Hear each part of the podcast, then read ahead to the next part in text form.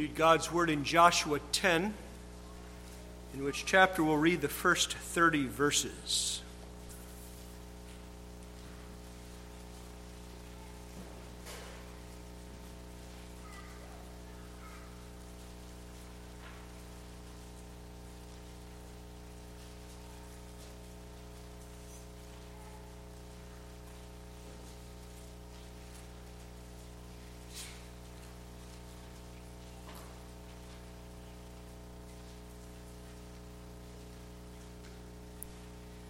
Now it came to pass when Adonizedek, king of Jerusalem, had heard how Joshua had taken Ai and had utterly destroyed it, as he had done to Jericho and her king, so he had done to Ai and her king, and how the inhabitants of Gibeon had made peace with Israel and were among them, that they feared greatly. Because Gibeon was a great city, as one of the royal cities, and because it was greater than Ai, and all the men thereof were mighty. Wherefore Adonizedek, king of Jerusalem, sent unto Hoham, king of Hebron, and unto Piram, king of Jarmuth, and unto Japhia, king of Lachish, and unto Debir, king of Eglon, saying, Come up unto me and help me, that we may smite Gibeon, for it hath made peace with Joshua and with the children of Israel. Therefore the five kings of the Amorites, the king of Jerusalem, the king of Hebron, the king of Jarmuth, the king of Lachish, the king of Eglon, gathered themselves together and went up, they and all their hosts, and encamped before Gibeon and made war against it. And the men of Gibeon sent unto Joshua to the camp to Gilgal, saying, Slack not thy hand from thy servants. Come up to us quickly and save us and help us. For all the kings of the Amorites that dwell in the mountains are gathered together against us. So Joshua ascended from Gilgal, he and all the people of war with him, and all the mighty men of valor. And the Lord said unto Joshua, Fear them not, for I have delivered them into thine hand. There shall not a man of them stand before thee. Joshua therefore came unto them suddenly, and went up from Gilgal all night.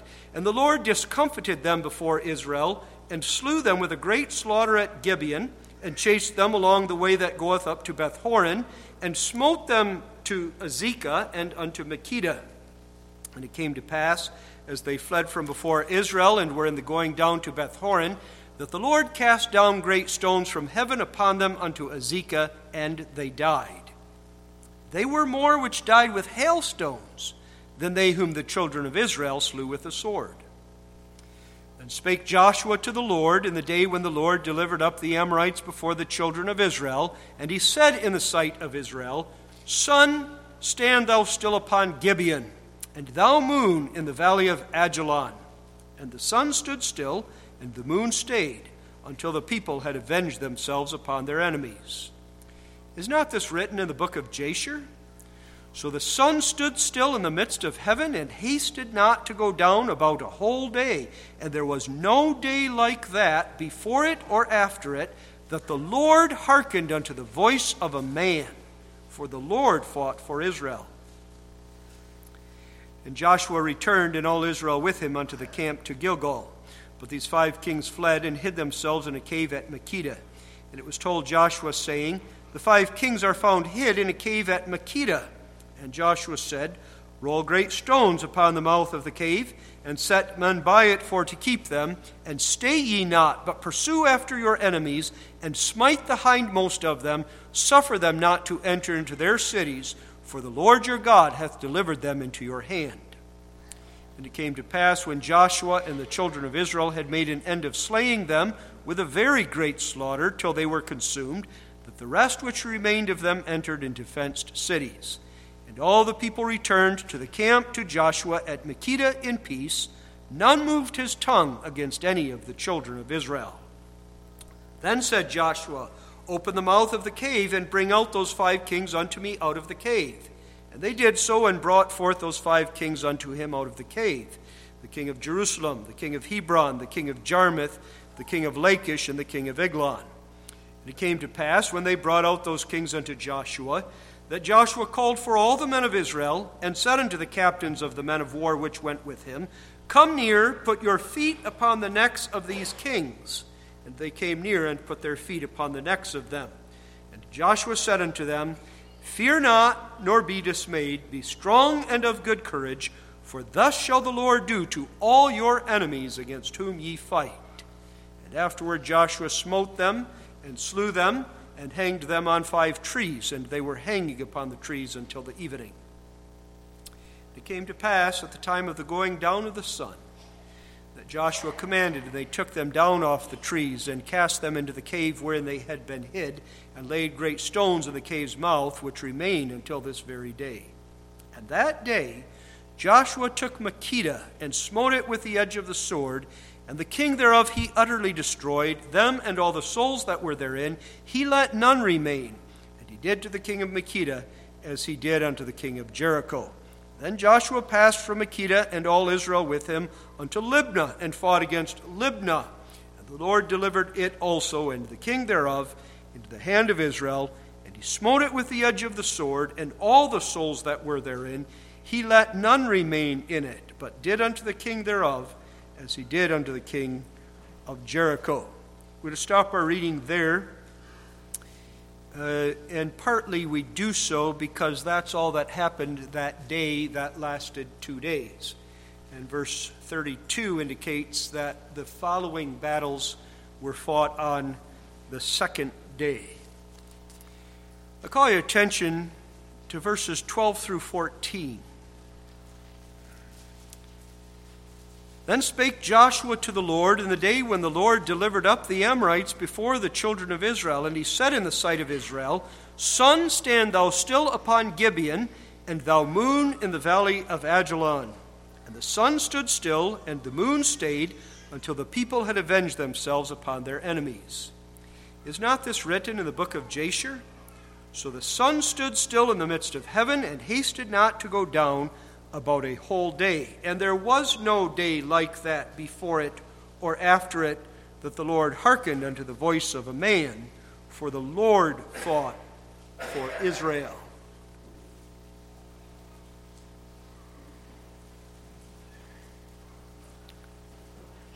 If I would ask you, children, how many miracles, how many wonderful things are recorded in this passage and especially in our text, you would right away say, well, that one where the sun didn't go down and the moon didn't go down for about a whole day, that was a miracle. And of course, you're right. But you notice what the text says in verse 14? There was no day like that before it or after it. And then we don't read where the sun and the moon didn't go down for another 24 hours.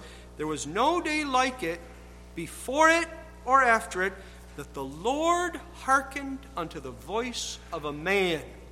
There is not only the wonder of the sun and the moon holding their courses, there's also this wonder that without the direction or command or forewarning from Jehovah that Joshua was to tell the sun and the moon to stand still, he did it. And the Lord who alone governs the sun and the moon, made them stay. Two miracles. Two miracles in this text by which Jehovah exalts Joshua and makes all Israel know he is their God appointed leader. Let's back up and get the history right. After crossing the Jordan River, Israel had made some progress in beginning to take significant cities in the Promised Land. Of course, the first city they came to when crossing the Jordan uh, had been Jericho. And when they captured Jericho by a great wonder, which I don't recount now, they then controlled the lower Jordan River Valley, a narrow strip of land, but several miles long. And eight miles away from Jericho to the north, they made their camp at Gilgal. From Gilgal, they went westward and captured Ai and Bethel. Again, I won't recount the story. But when they captured Ai and Bethel, they captured two cities that were somewhat in the middle of Israel, north and south.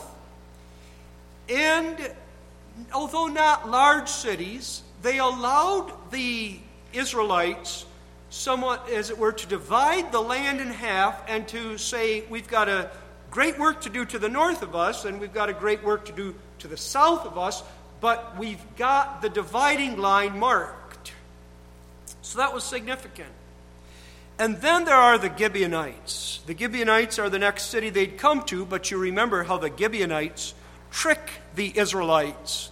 They come to the Israelites with old clothing, worn out and holy, with old moldy bread, and they say, We're just like you, Israelites. We left a faraway country, and the day we left, our clothes were brand new, and the bread was fresh out of the oven. You can see that we also don't belong here. Will you make a league with us? And without asking counsel at the hand of the Lord or the mouth of the Lord, Joshua and the Israelites did that. And that's in the plan and will of God going to be the occasion for the five armies of the south to band together and God to give Israel a significant victory over the majority of the southern kingdoms in a short period of time. It's in the context of that wonderful victory and deliverance that Joshua tells the sun and the moon to stand still. Our text says, Is not this written in the book of Jasher? A book, apparently a poetic book, and uh, literally known as the Book of the Righteous in which the victories of Israel were recounted. But more significantly for us today, this is written in the book of God, in the inspired scriptures. And that reminds us that we have more than just an interesting story. We have a reminder of how Jehovah works with a view to the salvation of the church. Today, also today. So I call your attention to the text under the theme, The Day That Lasted Two Days. It was, first of all, Jehovah's doing. That's the first wonder. The sun and the moon stood still. And then, secondly, we'll notice Jehovah's means. That's the words of a man to the sun and the moon to stand still. And then, thirdly, we'll notice Jehovah's purpose. The sun stood still, and the moon stayed until the people had avenged themselves upon their enemies. So the sun stood still in the midst of heaven and hasted not to go down about a whole day. Kings of the south came against the Gibeonites and decided to war against the Gibeonites, the Gibeonites sent messengers quickly to Gilgal, where the Israelites were encamped. Now, that was about 20 miles away as the crow flies. And so here comes a delegation coming quickly and out of breath to Joshua at Gilgal, informing him that the men of Gibeah need his help ASAP. And there is no time to lose. And Joshua and the Israelites have an opportunity to say, Oh, the people who tricked us suddenly need our help. And we made a vow to them that we should never have made to start with. We could get out of our vow by telling them no. That's not how God's people act. When God's people, the righteous, make a promise, they keep their promise. When it's to our disadvantage to keep the promise, we keep the promise. And so Joshua and the men of Israel traveled through the night, 20 miles as the crow flies, which means it's more than just 20 miles, and uphill. The, the uh, scriptures even said that they went up. They're at the Jordan River Valley. They have to go up into the mountains, and they're taking their ammunition and, and their military equipment with them. This is a significant doing in itself by time the sun rises the next morning, the Israelites are ready to face the enemy, and the enemy does not even know that they have arrived. The enemy is greater in number than the men of Gibeah and the men of Israel. The enemy also knows the lay of the land, which the men of Israel do not. And you might say this is still not a match. The kings of the south are going to win this war hands down. But because the Lord fought for Israel. That's not how it went. In the first place, the Lord discomfited the five kings of the south, and that means he caused them to turn on each other. Read of other times in the Old Testament when God did that. An enemy that's gathered ready to fight against Israel, and suddenly there's a rumor that Israel's attacking them, and they completely lose their wits, and they start killing members of their own army, thinking that they're killing an Israelite. That's what the Lord does here. That's the idea of discomfited them.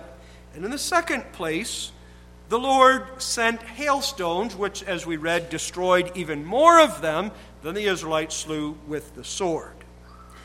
So, the enemy is fleeing. And Joshua says to his men, Pursue. Before they get back to their fenced cities, kill them. And it's as the Israelites are chasing the enemy that, Jeho- that Joshua says to the sun, Sun, stand thou still upon Gibeon, and thou moon in the valley of Ajalon. There are some who suggest it must have been getting late in the day. Twilight is about to come. And so, in the remaining hours in the twilight that remains, Joshua says there's a lot of work to do. I'm going to tell the sun to stand still. But the text suggests, if you understand it correctly, that it was not at all near evening. It was probably not even yet the noon of the day. For the sun stood still in the midst of heaven. And then, sun, stand thou still upon Gibeon, which was to the east, and thou moon in the valley of Ajalon, which was to the west. If it is not noon, straight noon, then it was in the forenoon. And yet Joshua understands, indeed, that there is so much work to be done in killing the armies of the south that he says to the sun, Stand still. And during that day, which lasted two days, as I indicated earlier, everything that's recorded through verse 30 takes place. A victory uh, over the army at large, and over the city of Makkedah, and over the city of Libnah, and the killing of the five kings of the five southern kingdoms. All of that, I say, and particularly the standing still of the sun and moon, was Jehovah's doing. On the one hand, the believer doesn't question that. Every human understands that no mere human can tell the sun and the moon what to do.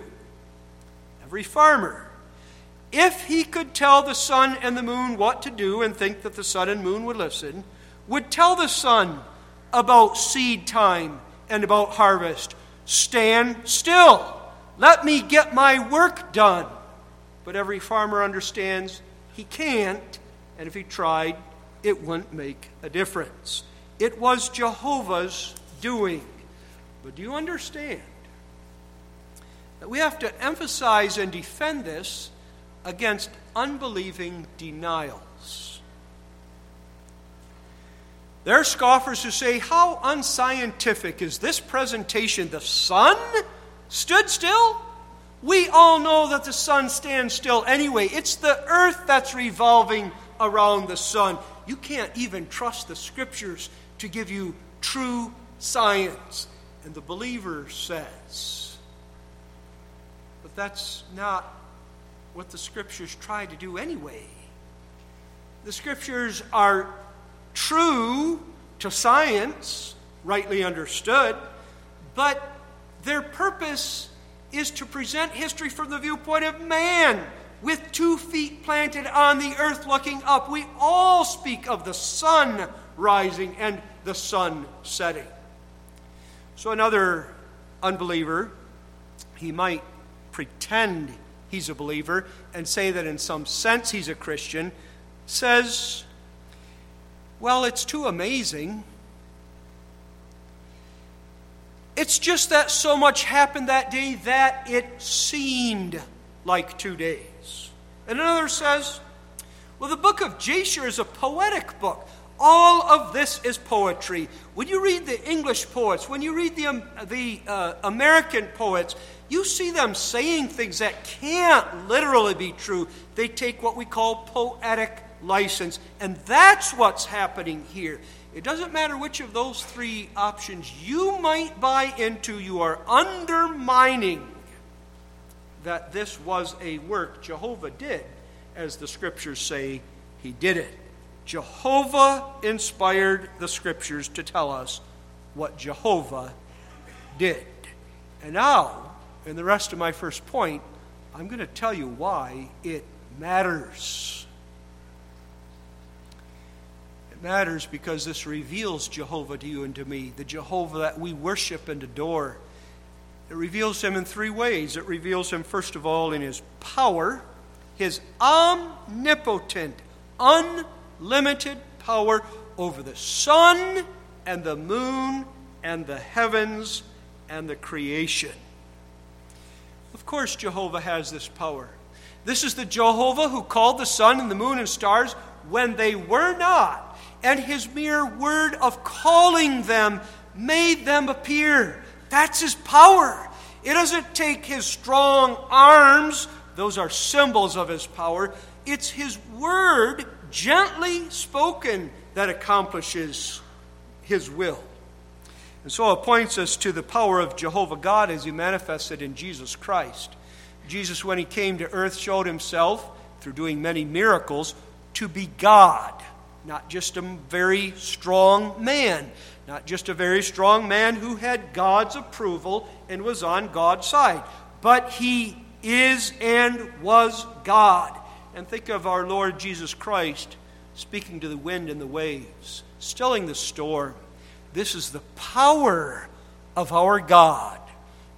If this is the power of our God as He shows Himself in Jesus Christ, He has the power to destroy the forces of sin in your life, in my life, in behalf of the church, in preparing to bring us to glory what an awesome power, and we worship this God.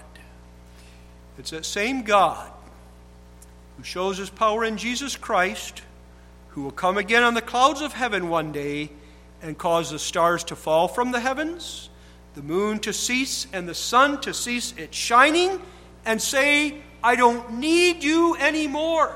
It's not just that I want you to shine for two days. You don't need to shine at all in the new heavens and the new earth, there will be a light that proceeds from God Himself. I don't need creatures. This God has power. Oh, adore Him. Adore Him, beloved, for His power. In the second place, what this tells us about Jehovah God is that He uses His power in behalf of the church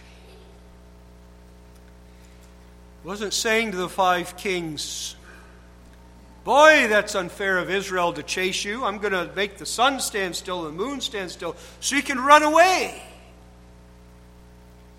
He wasn't defending or working to preserve the enemies of Israel.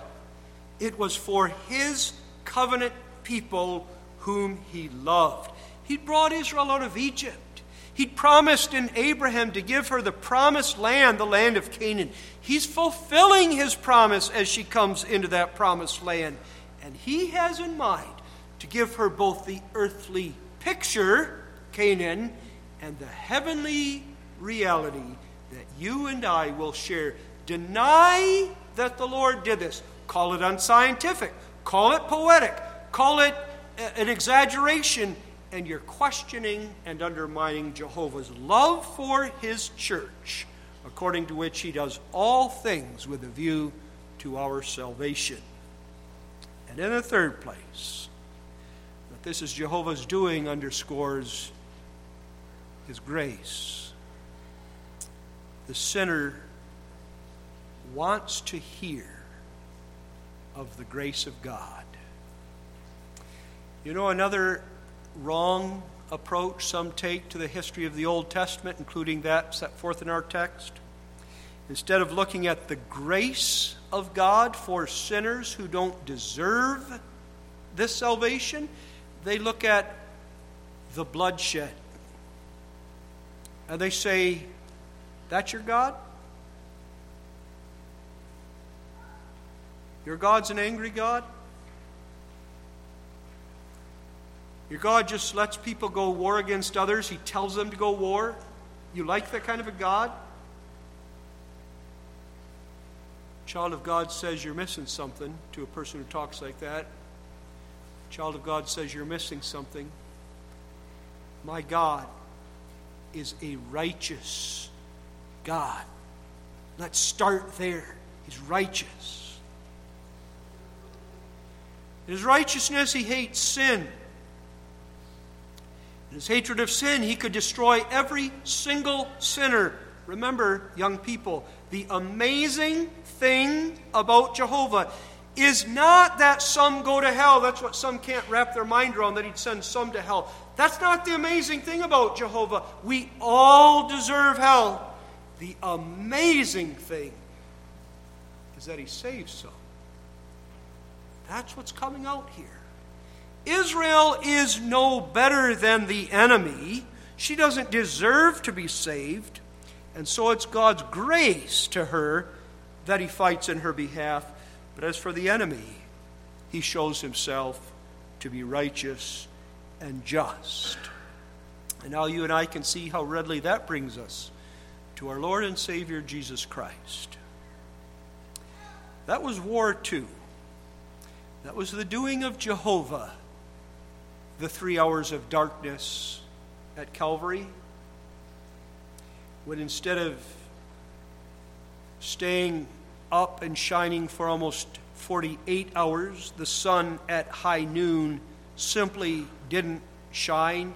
That was the power of Jehovah, showing his just and righteous wrath against sin, the wrath against your sin and mine poured out on and borne by Jesus Christ our Lord, so that his justice being satisfied, he could love you love me and show us undeserved grace and mercy. His power, his covenant relationship with Israel, and his undeserved, unmerited faithful love and grace for his people. But you sell it all if you deny that Jehovah actually, historically, did this. The means of Jehovah to accomplish this were the words of Joshua. Then spake Joshua to the Lord in the day when the Lord delivered up the Amorites before the children of Israel. And he said in the sight of Israel, Sun, stand thou still, and thou move. We read, first of all, that Joshua spake to the Lord, and second, that he commanded the sun and the moon. There are two ways to explain that, two both plausible and possible ways. One is to say that first Joshua prayed. Then he commanded the sun and the moon. And that's how the text presents itself. Joshua spake to the Lord, then he commands the sun and the moon. He prays first. He realizes it's not in his own power to do this. But a second way, and it really depends on a Hebrew translation, a second way is to say that Joshua spake for the Lord in the Lord's behalf and in the Lord's authority. And either way you take it, you have Joshua understanding that he is Jehovah's appointed leader of Israel. That even as the appointed leader, he can't just do what he wants. He can't just command the creation to do whatever he wants it to do that only if this is going to be to the glory of God and in accordance with the will of God will this happen. He understands that. But when he speaks, he speaks as one who has authority from Jehovah to do so, and yet he's a mere man. As far as men are concerned, there's no reason, humanly speaking, why one man should have the power or authority another man doesn't. Why God should single some out in the church and say, in keeping now with Dutch Reform practice, there's going to be one man among you who walks through the door at 9.30 in the morning and at 6 o'clock at night, instead of sitting in the pews with you, he's going to stand up here. There's going to be 10 or so other men in your midst who, although they're going to sit with you during the worship service, are going to come in with that man who stands up here. And during the week, at times, they're going to meet in their meetings, and there's times when they're going to come and meet with you in meetings with you. There's no reason, humanly speaking, why there should be men like that. The Lord says, but don't look at things so humanly speaking from Jehovah's viewpoint and in carrying out Jehovah's purpose. There is every reason why he would raise up mere men, ourselves sinners, to have positions of leadership and authority in the church of Jesus Christ. And that's the first lesson that Jehovah is teaching Israel here. Joshua is your leader. Now, this isn't the first time the Israelites had become aware of that. As soon as Moses died, Joshua took up the lead. And even before Moses died, it was understood that Joshua would be his successor. They've crossed the Jordan River with Joshua as their leader, fought the battle against Jericho, fought the battle against Ai and Bethel with Joshua as their leader. But Jehovah is saying to them, as it were, do not forget. Follow your God appointed leader. Already, when Moses was alive, there were some in Israel saying, Moses, you think you're too, too important. There's even a time when it was Miriam and Aaron who said that very thing to him. And if you'll recall the history of the wilderness wanderings, not once did it turn out well when some Israelites said, Moses, you think you're too important. Not once. The earth opened up and swallowed Korah, Dathan, and Abiram. That was Jehovah's doing too. Miriam and Aaron are rebuked and chastised.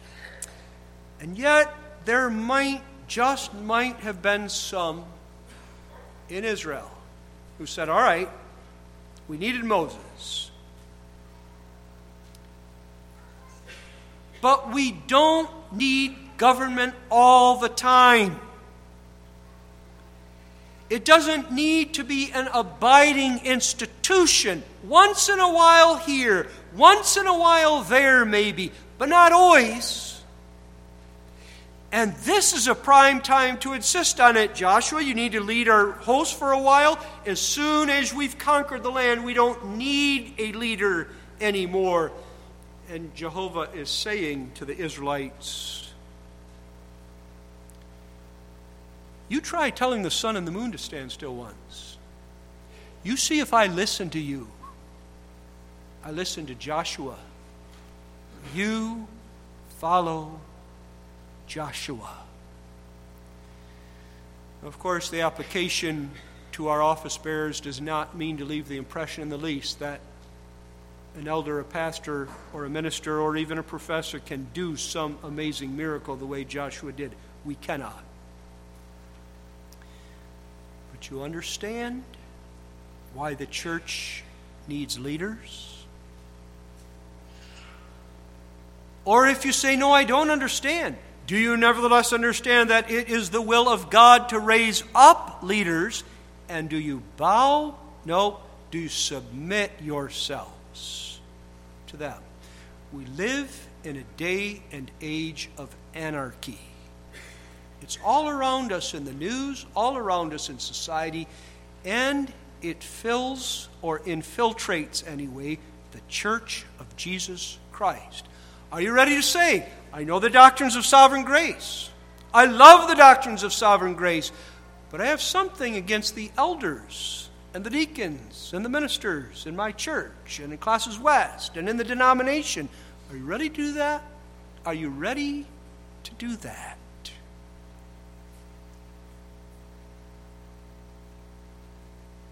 When the scriptures make plain that Jehovah gives his church office bearers and works through them. That, first of all, is the point of Jehovah hearkening to Joshua. But in the second place, Joshua is in our text a prominent type of the second Joshua. You children maybe have been told before the word Joshua is a Hebrew word. We're in the Old Testament. That was written in the Hebrew language. The word means Jehovah salvation. Now you go into the New Testament. It's written in the Greek language. And there's another word that means Jehovah salvation. It's the word Jesus. Joshua, the Old Testament man, is a type and picture of Jesus, the New Testament Savior and the Savior of God's people everywhere. And so again, the text reminds us of what God does in Jesus Christ. Deny that it's God's will that He give us pastors, elders, and deacons, and that He rules the church through them, and you deny the need for Jesus Christ, maybe not in dying on the cross, but in being raised and exalted to the right hand of God, in governing the whole world and creation, and in governing His church. You say, I don't need the government of Jesus. The church can take care of itself on its own. Oh no, the church would destroy itself if left to itself. And so we're pointed to Jesus Christ. This is not just the Jesus now who governs history in some general way. This is the Jesus Christ with the right hand of God as the Lord of creation, might decide later this year to send you a hailstorm. Might decide later this year to send you a drought. Might decide to send you later this year sufficient rain at the exact right time and give you a bumper crop. That's the Lord Jesus Christ as he governs history, and then that same Lord who says to his church, I do it all for you. I love you. And what I do for you now isn't just to make your earthly life comfortable and make you healthy and wealthy and say what a great life you have here in America, but it's to remind you that there's another day coming and to get you ready for that day the Savior of the church. And so it's that Jesus Christ who's going to come. And not only, as I said already, remove the heavens, that is, the sun, moon, and stars, but he's going to bring fire to this world, destroy it, and out of it make a new creation, a new heavens, and a new earth in which righteousness dwells when that Jesus Christ speaks, Jehovah hearkens. That Jesus Christ says, place in heaven is ready for that person. And through whatever means, I'm going to take his soul to heaven. Jehovah listens. Jesus Christ says, that person for whom I died is living an ungodly and an unthankful life, and through a chastisement that I send, a grievous chastisement, I'm going to bring him to repentance. Jehovah listens. Because, of course, what Jesus Christ says is not, first of all, Jesus Christ's own desire, but it is the will of Jehovah God and Jesus Christ carries it out. What amazing sovereign power our Savior has. Now, what was Jehovah's purpose in all of this? I'm going to speak first of his purpose for Israel, and second of his purpose for us. And for Israel, it was to give Israel a decisive victory over the kingdoms of the south. When I say decisive, I don't mean that in one day they did all the fighting they ever had to do. There was more to be done the second day. There would be more to be done even when the tribes inherited their own lands and they were told, now there are still some heathen, some Canaanites living in your territory. Each one of you has to go fight against them and root them out. Until the time of David, there would be Canaanites that needed to be destroyed.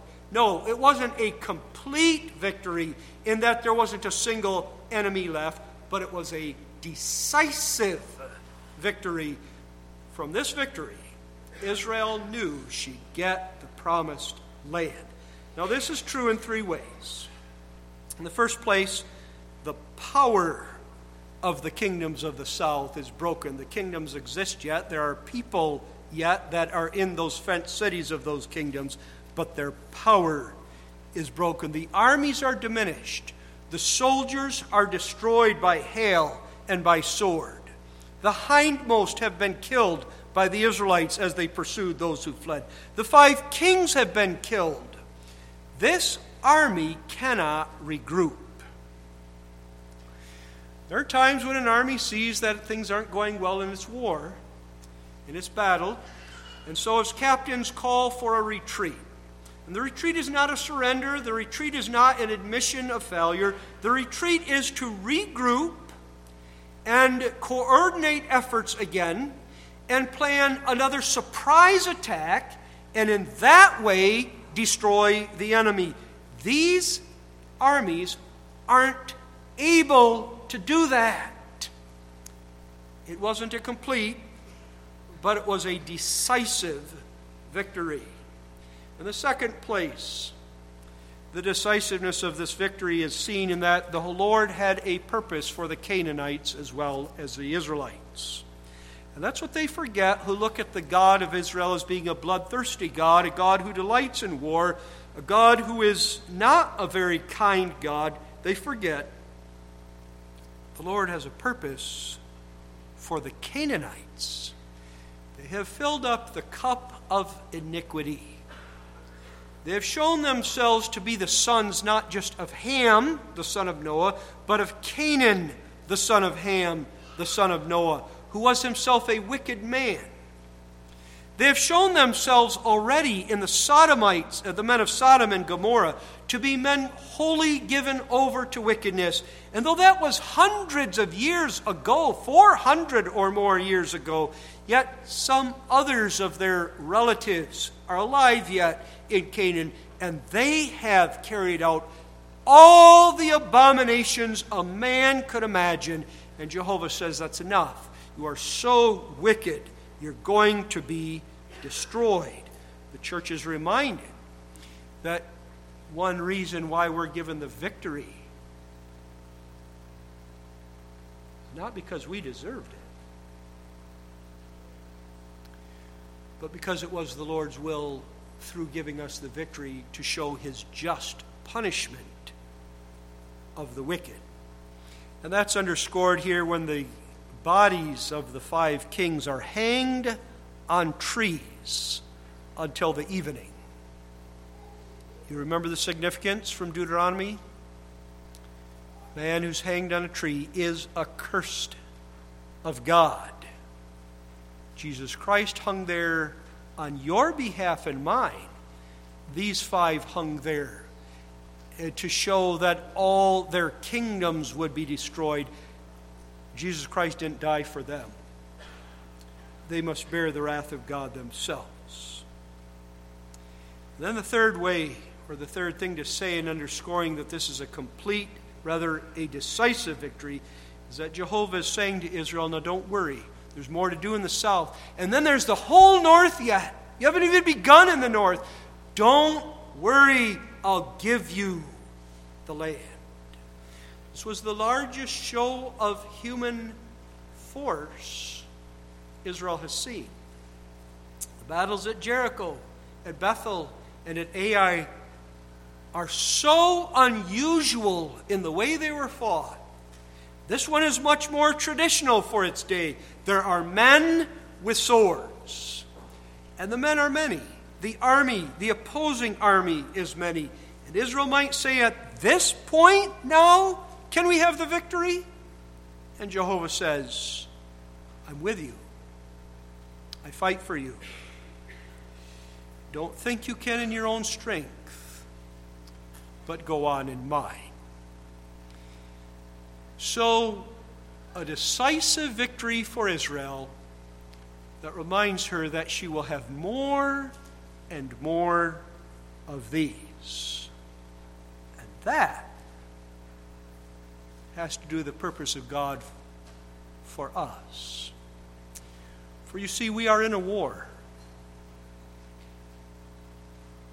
How often do you think of that? How conscious are you? In a war against the lie, against unbelief, against ungodliness, there's a war out there. There's a battlefield in here. Jesus Christ is enthroned in the hearts of his people. But Satan wants to be rid of that Christ and take you and I back and get us under his own sway. That our old man is an ally of Satan. And we look at sin and we know the thou shalt nots of the law of God, but we say it's so enticing. It probably won't hurt if I do it once. And we do it once. And we find we've been wounded. We haven't fought the battles of our Lord as He told us to fight. There is a great battle raging today. And it's a whole lot closer to you and to me than we usually realize and the danger of our falling, if left to our own strength, is real.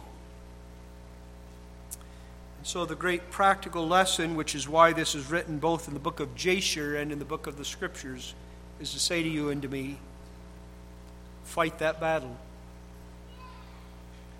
And remember, it's the Lord's battle. Fight it in the strength He gives. Isn't that encouraging? When I look at the spiritual enemies of the church, I think it's up to us, the church, to fight them.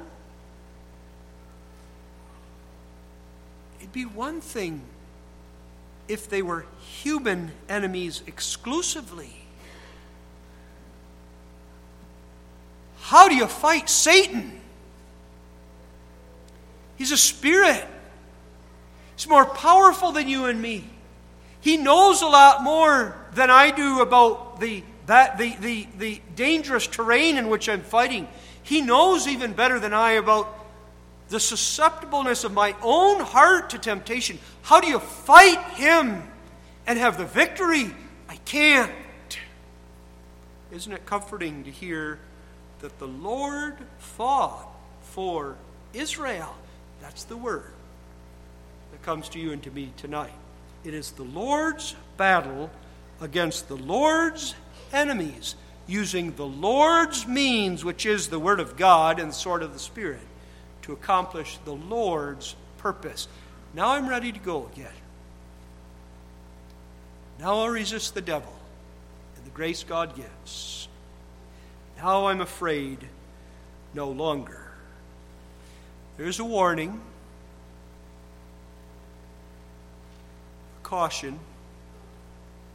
It is so easy for us humans to think that whatever battle we're engaged in, when we hear a sermon like this, when we hear about the battles of old and how the people fought and the Lord gave them the victory, it becomes so easy for us to say, Oh, I, I actually do understand. I have a battle too. I have a battle against that person.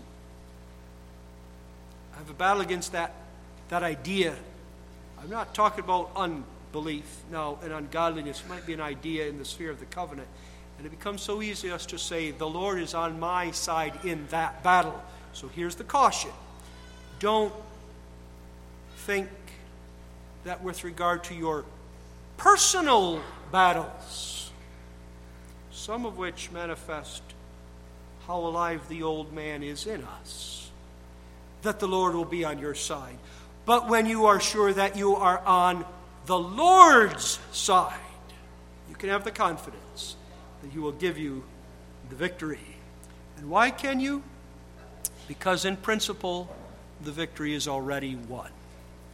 For that day to which I've referred, not the day that lasted two days, but the day that was cut short at high noon, when for three hours there was no sun shining, that day was a battle.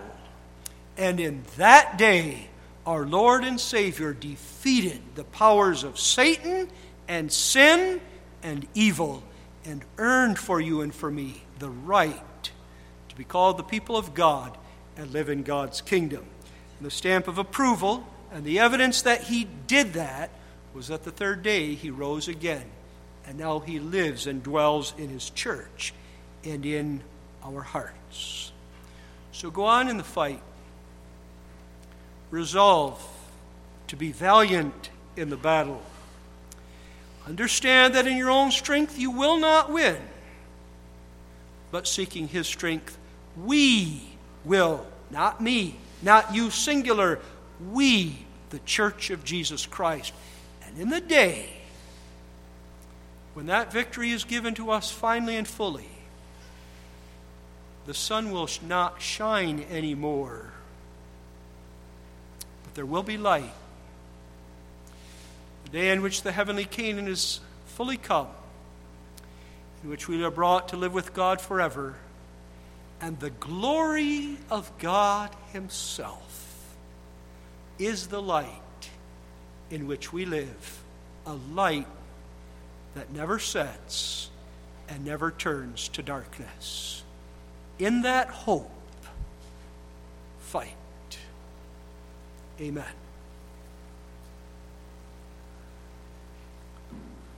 Father, which art in heaven, equip us for this battle which we cannot fight in our own strength. Battle against sin, first of all, in our own hearts. Father, keep us from looking outside of ourselves to find the battle, as if forgetting that the battle is within, when we fight it first in our own hearts. Then we'll be prepared to fight it also when we see the devil and the enemies outside of us. Hear us now for Jesus' sake. Amen.